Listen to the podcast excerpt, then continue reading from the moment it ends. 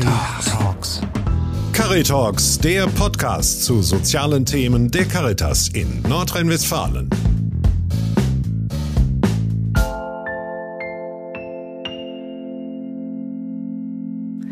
Herzlich willkommen zu einer neuen Folge der Podcast-Reihe Die Kunst zu sterben. Ich bin heute im Gespräch mit Frau Timmermann. Wir treffen uns im Hospiz. Frau Timmermann hat hier ein Zimmer auf Zeit bezogen. Frau Timmermann, vielen Dank, dass ich Sie besuchen darf. Mögen Sie einmal von sich erzählen? Mhm. Also ich heiße Karin Timmermann, bin 72 Jahre alt, äh, bin seit 16 Wochen jetzt hier im Johanneshospiz und mir gefällt es hier sehr gut. Habe auch hier einen kleinen Bekannten- und Freundeskreis gefunden und äh, genieße die Zeit hier. Das ist schön. Mögen Sie uns berichten, woran Sie erkrankt sind? Also ich habe einen äh, Lymphtumor und einen Nierentumor und äh, ja, einen schnell wachsenden Lymphtumor. Aber mir geht es sehr gut dabei und äh, werde auch hier sehr äh, unterstützt und geholfen und so, dass ich ja schmerzfrei bin. Wann haben Sie die Diagnose erhalten? Äh, die äh, endgültige Diagnose habe ich im Januar bekommen und äh, ja, war vorher schon erkrankt, habe vorher schon die sämtlichen Untersuchungen gemacht, aber bis endgültig feststand, woran es jetzt wirklich lag, das war im Januar. Und war Ihnen direkt klar, dass die Erkrankung auch tödlich enden wird? Teils, teils. Also ähm, dadurch, dass es mir vorher schon sehr äh, schlecht ging, zu Hause sch sehr schlecht ging, habe ich äh, also da im Prinzip mit gerechnet und mich also schon damit befasst und äh, ja, war die endgültige Diagnose nicht mehr so schlimm, fand ich jedenfalls nicht mehr so schlimm. Wie hat sich Ihr Leben durch die Diagnose verändert? Was haben Sie danach verändert? Ja, mein ganzes Leben hat sich total verändert. Ähm, ich bin nicht mehr in der Lage, das zu leisten, was ich vorher geleistet habe. Äh, egal ob das Haushalt oder was es auch war, es ging alles nicht mehr. Und dadurch bin ich auch zu der Einsicht gekommen, entweder äh, palliativ oder Hospiz, weil ich es zu Hause nicht mehr alles geschafft habe. Und welche Dinge sind Ihnen äh, in Ihrem Leben wichtiger geworden nach der Diagnose und welche unwichtiger? Also wichtig sind mir meine Familie, ob es Kinder, Enkelkinder und Urenkel, äh, aber auch meine Freunde, Bekannte, ehemaligen Arbeitskollegen, die ich damit grüße. Also einfach toll. Da freuen Sie sich bestimmt. Ja, wenn Sie es hören. Wie sind denn Ihre Angehörigen, Ihre Familie mit der Diagnose umgegangen? Ja, die haben erst ganz fürchterlich geschluckt. Ist logisch, eine Diagnose zu kriegen und Mama daran erkrankt, ist nicht gerade äh, schön. Aber äh, sie sind auch stolz, dass ich die Entscheidung getroffen habe, diesen Weg zu gehen, so dass sie frei nach hierhin kommen können und mich jederzeit besuchen können und auf einer anderen Art und Weise zeigen können, äh, wie lieb sie mich haben. Hm. Oder dass sie zu mir stehen und mich unterstützen. Ich sehe auch gerade in Ihrem Zimmer ein wunderschönes Familienbild. Ähm, sieht nach einer tollen Familie, nach einem ja. tollen Zusammenhalt aus. Ja. Kann ich wirklich nur sagen. Also es ist toll, eine Familie zu haben, wo man weiß, man wird unterstützt und äh, die sind jederzeit für einen da und man kann auch mit allen reden und es ist toll. Schön. Vor allen Dingen, wenn man immer aufgefangen wird, ne? Ja. Und die jeden und Weg vor allem mitgehen. so die kleinen Kinder, die dabei sind, das ist so schön, wenn die dann kommen und wo die der Oma Kleine besuchen. gesagt hat, ja, also diese Wohnung findet er nicht so schön weil hier gibt es keine Eisdiele. Und dann haben wir erstmal geguckt Und dann fiel uns ein, zu Hause ging er immer an die Kühltruhe. Das war Omas Eisdiele. Hat dann immer Eis gegessen. Und die gibt es hier nicht, aber es gibt ja auch Eis. Aber sowas sind so tolle Sachen, wo man einfach Spaß hat. Ne? Genau. Das sind wirklich schöne Ja. Dinge. Wie kam es zu der Entscheidung, in ein Hospiz zu ziehen?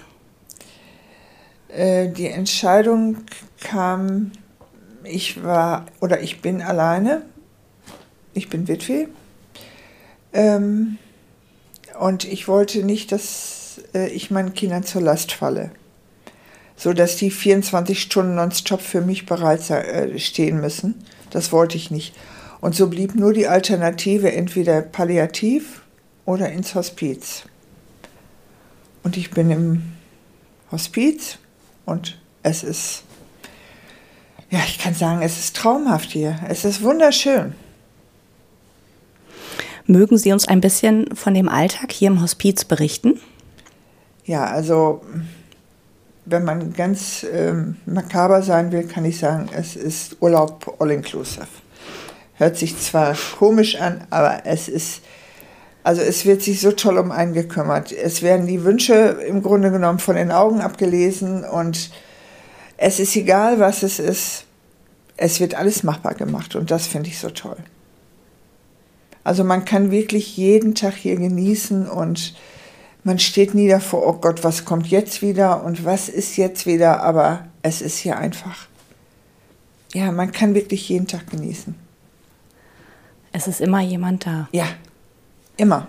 Und nicht äh, in, einem unfreundlichen, in einer unfreundlichen Art und Weise, sondern wirklich, man, die kümmern sich um einen und haben auch Zeit für einen, am, am, entweder am Tisch zu sitzen oder am Bett zu sitzen und also es ist einfach, ich kann es, ich kann es nicht, ich kann nur sagen, es ist toll. Haben Sie auch Kontakt zu anderen Gästen hier im Hospiz? Ja, ja. Und ich kann sogar sagen, es sind so kleine Freundschaften entstanden. Äh, wir treffen uns morgens, mittags, abends, nachmittags, äh, immer zu bestimmten Zeiten und morgens machen wir dann unseren, in Anführungsstrichen, Frühshoppen. Das ist dann, trinken wir draußen nochmal einen Kaffee und quatschen ein bisschen und abends machen wir, äh, dass wir dann nochmal irgendwas trinken und ja, den Tagrevue passieren lassen und auch über andere ein bisschen lästern, das gehört nun mal dazu. Aber es ist schön, es ist schön. Und das macht das aus, dass das auch, äh, dass man nicht nur das Negative sieht, sondern auch das Leben noch positiv sehen kann. Ne? Dann sind Sie wirklich rundum geborgen hier Ja. und umsorgt. Ja, ja, kann ich wirklich nur sagen.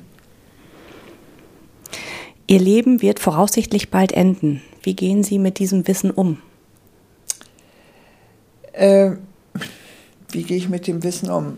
Ich habe alles in trockenen Tüchern, wie man so schön sagt. Ähm, ich habe mit den Kindern alles geregelt, die wissen ganz genau, so und so möchte ich das alles. Und äh, ja, irgendwann ist für alle mal zu Ende. Und ob das jetzt hier ist oder zu Hause ist, ist vollkommen egal. Was hilft Ihnen, das Lebensende offen zu empfangen? ja, die, die, den guten Kontakt oder äh, zu meinen Kindern. Das hilft mir unheimlich. Wo ich weiß, die stehen zu mir, die äh, unterstützen mich, die helfen mir. Also das hilft mir da schon, muss ich ganz ehrlich sagen. Schön. Haben Sie Wünsche, wenn der Tod unmittelbar bevorsteht? Ja, dass meine Kinder bei mir sind, das fände ich schon sehr schön. Das wäre so mein Wunsch. Wenn das noch machbar ist, weiß keiner. Aber das fände ich schon sehr schön. Und Sie kommen dann auch zu Ihnen hier ins Hospiz Ja, und ja, begleiten ja, Sie dann. die dürfen auf jeden Fall kommen. Das ist gar kein Problem. Das ist schön. Das sind auch Ja. schöne Gedanken, die man damit noch verbindet. Ja. Ne? Gibt es etwas, ähm, was Sie uns mit auf den Weg geben wollen? Ähm, also wenn, äh, ich weiß, es ist nur eine begrenzte Zahl, die in, ähm, die in den Hospiz wohnen dürfen oder die, ja, die das dürfen, in Anführungsstrichen, weil es sind ja nur bestimmte Betten vorhanden. Äh, ich wünschte mir im Grunde genommen, dass da viel mehr äh, Leute aufgefangen werden können, die krank sind, die zu Hause sind, die keine Angehörigen haben und denen im Grunde genommen nochmal alle Wünsche erfüllt werden können. So wie mir das mit dem Wünscheauto äh, gegönnt war. Und es war einfach ein toller Tag mit der Familie. Und sowas wünsche ich allen. Dass das mehr publik gemacht wird. Mögen Sie noch von dem Wünscheauto erzählen? Ja, es war toll. Es war mit der ganzen Familie. Ähm, was ich sehr toll fand und was mir so wichtig war, dass die ganze Familie mitkommen konnte, samt Kinder und Hunde und alles, was zur Familie gehört. Es war einfach, ja, trotz Corona, dass das machbar war und dass sie das machbar gemacht haben vom ASB und kann ich auch nur noch Danke sagen. Es war einfach ein wunderschöner Tag.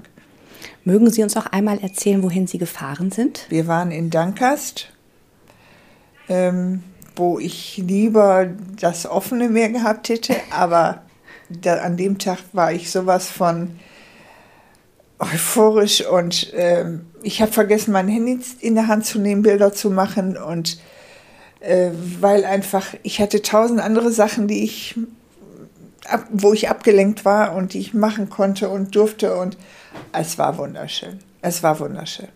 Einfach den Moment. Ich habe keine Schmerzen gehabt. Mir ging es einfach Super. Schön. Das war ein toller Tag. Haben Sie den Moment genossen? Ja, jede Sekunde. Jede Sekunde. Und jetzt haben Sie viele schöne Bilder im Kopf. Jetzt habe ich ganz viele Bilder im Kopf und auch ein ganz tolles Fotobuch gekriegt. Einfach toll. Und das sind so Kleinigkeiten, die mir sagen, boah, die Familie denkt an mich, ob das die Kinder oder Enkelkinder sind und äh, sagen, Mutter, da kannst du immer reingucken, ins Handy musst du mal anmachen und da hast du die kleinen Bilder und da hast du die großen Bilder. Also es ist doch einfach, ja, man wird aufgefangen von allen Seiten. Ob das hier im Hospiz ist, von den Schwestern, äh, ob das von der Familie ist, ist einfach toll. Sie fühlen sich hier sehr, sehr ja, wohl. Ja, kann ich wirklich nur sagen. Das ist schön. Das ist auch sehr schön, dass Sie die Möglichkeit hatten, hier einzuziehen. Ja, da bin ich auch dankbar für, dass das so toll geklappt hat. Mussten Sie denn lange auf einen Hospizplatz warten? Nein, ich habe dienstags morgens um 11 Uhr die Nachricht gekriegt, dass ich nachmittags in, äh, ins Hospiz einziehen konnte und bin dann nachmittags um 3 Uhr schon im Hospiz gewesen. Das ging schnell. Ja, das konnte ich also gar nicht im Kopf so schnell verarbeiten. Äh, sondern musste erst ein paar Mal schlucken und ja, und wie ich dann gemerkt habe, wie toll das alles hier ist und wie nett die alle sind und ich kann nur schwärmen im Grunde genommen. Mehr kann ich wirklich nicht machen. Welche Vorstellungen hatten Sie denn im Vorfeld von einem Hospiz? Im Prinzip war ja Palliativ und Hospiz für mich äh, ja wie so ein Sterbehaus, wie man das früher sagte. Das war, ne, da geht man rein, um zu sterben was ein Quatsch, ich kann überall sterben. Also ich kann zu Hause sterben, ich kann im Krankenhaus sterben, ich kann überall sterben. Und ich bin nicht hier reingegangen, um zu sterben, sondern um die letzten Tage, Wochen, Monate noch zu genießen. Gibt es noch etwas, was Sie noch abschließend einmal sagen möchten? Ja, ich, ich kann also, wie gesagt, nur von Hospiz schwärmen und mich bei allen Schwestern und Pflegern und alles, egal wer, kann ich mich nur bedanken. Die sind alle so toll, dass ich kann es nicht beschreiben. Es ist einfach schön. Die setzen sich auch, wenn wir draußen sitzen, setzen sie sich zu uns und reden mit uns. Es ist also nicht so, dass man dieses Schwesterkrankenhaus, das ist hier eine ganz andere Nummer. Ganz anders. Es ist einfach schön. Zeit haben, ne? Und man kann, ja, und man kann in Ruhe wirklich äh, die Zeit genießen und wenn es soweit ist, man kann in Ruhe Abschied nehmen. Also das ist das Schöne daran. Frau Timmermann, ich danke Ihnen für dieses sehr wertvolle Gespräch. Gerne. Und wünsche Ihnen noch viele schöne Momente. ich habe noch vieles vor, muss ich schaffen. Und ich schaffe das. Ich weiß das. Da bin ich ganz optimistisch. Danke. Vielen Dank. Gerne. Sie hörten Caritalks, den Podcast zu sozialen Themen der Caritas in Nordrhein-Westfalen. Cari, Cari Talks.